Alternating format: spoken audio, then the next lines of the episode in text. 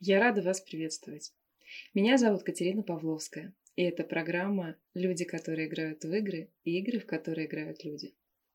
Сегодня мы поговорим об обидах и о том, как от них избавиться.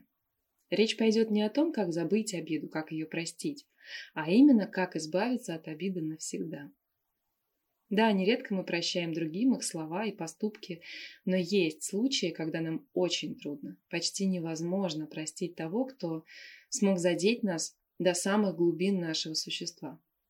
Для одних прощение – мужественный поступок, для других – признание собственной слабости, потому что они предпочли бы отомстить. В любом случае, прощение по отношению к тем, кто принес страдания и горе, не бывает чем-то, что само собой разумеется. Однако все, кто смог простить своих обидчиков, говорят о том, что этот шаг принес им освобождение. Более того, он наполнил их жизнь новой энергией. Прощение действительно освобождает нас от страданий, от боли, гнева, презрения, злобы. Независимо от того, просит ли у нас прощения или мы прощаем по собственной инициативе, это решение всегда результат сложной внутренней работы над собой. Причем исход этой работы никогда не известен заранее. Мы можем искренне желать простить другого, но не обязательно нам это удастся. Этот процесс отчасти бессознательный, и его успешность зависит не от степени нанесенной обиды, а от силы наших переживаний. Чувство обиды знакомо практически каждому человеку. Просто у кого-то эта обида занимает почти все жизненное пространство, а кто-то научился с этим чувством справляться и лучше понимать себя и свои желания. Чувство обиды – это чередование протеста, обвинений, агрессии и переживаний страдания. Это чувство, которое зачастую используется для привлечения внимания и давления на партнера. Для большинства людей обида и чувство обиды – естественные синонимы. Однако это не так. Если быть точной, то обида – это житейская ситуация. Несправедливое нарушение прав, нанесение ущерба для чести и статуса – Чувство обиды – это переживание этого события. Как правило, чувство обиды возникает, когда наши ожидания не оправдываются. Чаще всего обижаются люди, которые себя не ценят и очень многого ждут от близких, родственников, своих сотрудников, друзей. Они недооценивают свое влияние на отношения с другими людьми. И тогда им кажется, что все зависит от других. Обида рождается в детстве, когда за нас все решают родители. Это позиция маленького ребенка, которому всегда всего мало. Внимания, значимости, денег. И если это чувство в вашей жизни занимает почетное место, это сигнал к тому, что пора взрослеть. Обида как в детстве, так и во взрослой жизни – отличное средство для манипуляции. То есть достижение желаемого не путем договора, а в обход интересов другого человека. Отличная пара. Обида плюс чувство вины. Один обижается, другой чувствует вину, часто не понимая даже за что. И из этого чувства делает все, что от него хотят.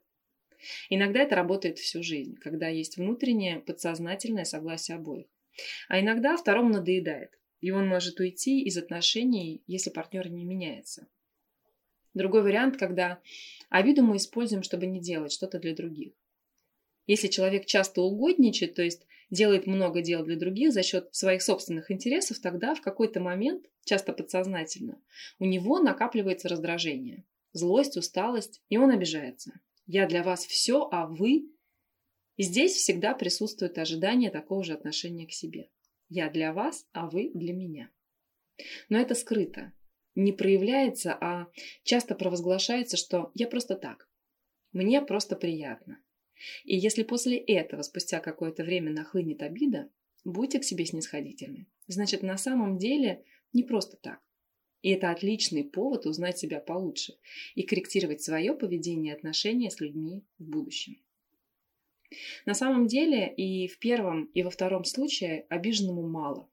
Чего конкретно зависит от ситуации. А что же хорошего в обидах? Хорошо то, что если чутко и с уважением относиться к своему чувству, вы можете много понять о себе и своих желаниях. И узнавая себя, чаще задавать себе вопрос, как я смогу сам это достичь. Обида – это сигнал к тому, что отношения сейчас хорошо бы обновить, развить, посмотреть на них внимательней. А может быть, просто отдохнуть. С этим сейчас в обществе большой дефицит. Возможно, обиды проявляются, появляются от того, что сам себя загнал и не даешь себе передышки. Тогда любое замечание извне вызовет неадекватную реакцию, возможно, обиду. Да, конечно, ситуации бывают разные. И, к сожалению, зачастую так бывает, что действительно партнер может вести себя агрессивно, некорректно и несправедливо.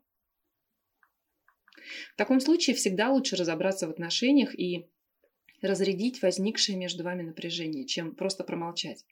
Кроме того, если вы не выдадите никакой реакции, ситуация будет повторяться. Как отвечать на обиду? Первый и самый важный шаг – это терпеливо дать человеку выговориться. Не вступайте ни в какие объяснения, пока агрессор не выговорил окончательно свой гнев и агрессию. Когда вы увидите, что человек способен вас услышать, можно сказать следующее. Я прекрасно понимаю, как вы расстроены или как ты расстроен. Вы вправе возмущаться, но будьте так добры. Перестаньте меня оскорблять. Да, действительно бывает очень сложно справиться с отрицательными эмоциями и управлять гневом, когда вы обижены. Гнев, который вы испытываете, желательно сразу выразить агрессию. Но не следует реагировать агрессией на агрессию. Обратитесь к человеку со словами «послушайте» и сделайте одновременно останавливающий жест рукой. Зачем? Затем начните говорить быстро, твердо, подчеркнуто серьезно и без улыбки. Чтобы справиться с обидой, попробуйте, во-первых, признаться себе. Да, я обиделась. Во-вторых, выразить свои чувства тому, на кого вы обиделись. И попробуйте это сделать конструктивно. В-третьих, понять, что же так сильно обидело. И в-четвертых, избегать самообвинений. Отслеживайте все мысли и слова о себе. И как только чувствуете, что впадаете в самообвинение, останавливайте себя. Избегайте неконструктивной критики себя. Будьте доброжелательны к себе. Любите себя и почаще хвалите. Тогда вы станете менее уязвимы для других. Просто забыть обиду – не выход. Если нам причинили боль, бесполезно делать вид, что ничего не произошло. Прощение требует времени. Слишком поспешное прощение иллюзорно и может обернуться против нас. Это внутренняя работа. Она нелегка, но в конечном итоге освобождает нас и дает силы жить дальше. Очень важно решиться перестать страдать. Пока обидчик мучает нас, невозможно вступить на путь прощения. Но как положить этому конец? Первым шагом может стать действительно сознательное решение прекратить страдать, перестать переживать боль, обиду, несправедливость. Иногда для этого приходится пойти на разрыв или отдалиться от того, кто причиняет нам боль. Ведь рядом с обидчиком мы чувствуем себя как в опасности. А когда в опасности наше физическое и психическое здоровье, единственным способом пройти этот первый шаг, первый этап и заставить виновного ответить за свой поступок может стать судебный иск. Прощение того, кто был жесток с нами, и обращение в суд полицию не противоречат друг другу.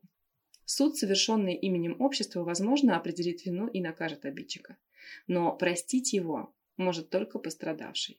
И только если сам этого захочет. Но я говорю, конечно, об утрированных ситуациях. Шаг второй. Важно признать, что с нами поступили плохо. Прошлое не исчезает. Бесполезно пытаться забыть обиду. Благодаря механизмам психологической защиты страдания, ненависть и горечь вытесняются в бессознательное, где продолжает действовать еще большей разрушительной силой. Мы нуждаемся в том, чтобы признать вину человека, причинившего нам зло. Это необходимо для того, чтобы жить дальше. Это дает нам возможность вернуть вину обидчику обратно и тем самым восстановить отношения с самим собой. К тому же это позволит избежать развития психосоматических заболеваний или моделей поведения, которые ведут к повторяющимся неудачам в работе и в отношениях.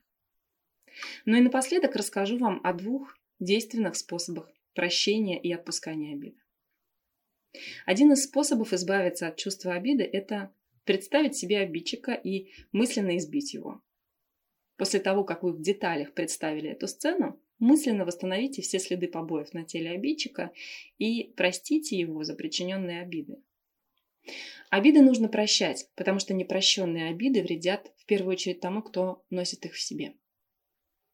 Обиды вызывают боль и раздражение, портят настроение, мешают работать и, в конце концов, вызывают разнообразные заболевания.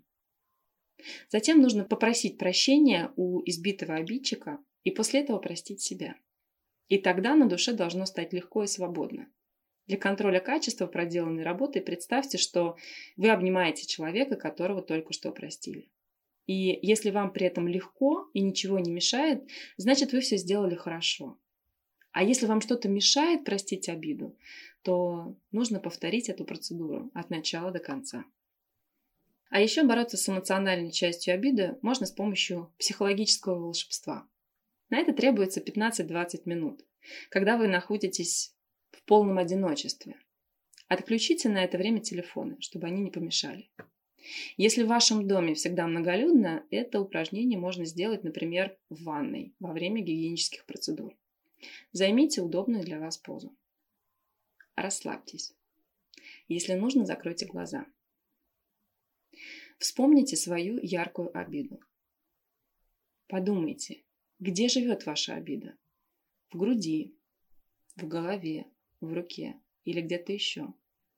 Попробуйте ответить себе на вопросы. Какого она размера? Какого цвета? Какой консистенции? Может быть жидкая или твердая, газообразная. Какой температуры? Холодная, теплая, горячая. Какая на ощупь?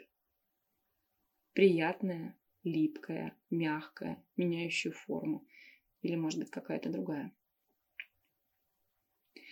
После того, как вы уже хорошо представили облик своей обиды, решите для себя, нравится ли то, что живет внутри вас или нет.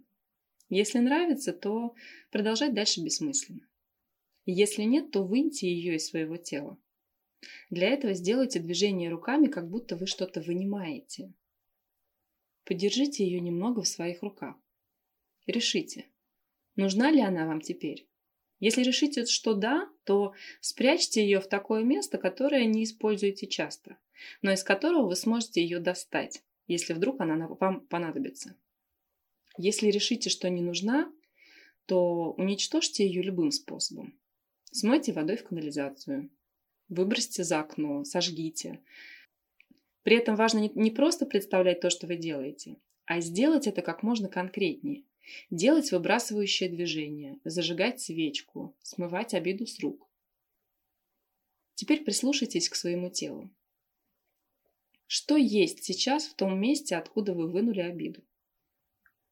Там может оказаться новое приятное чувство. Но если там пустота, ее надо чем-то заполнить. Подумайте о том, какое это могло бы быть чувство. Его размер, температура, форма.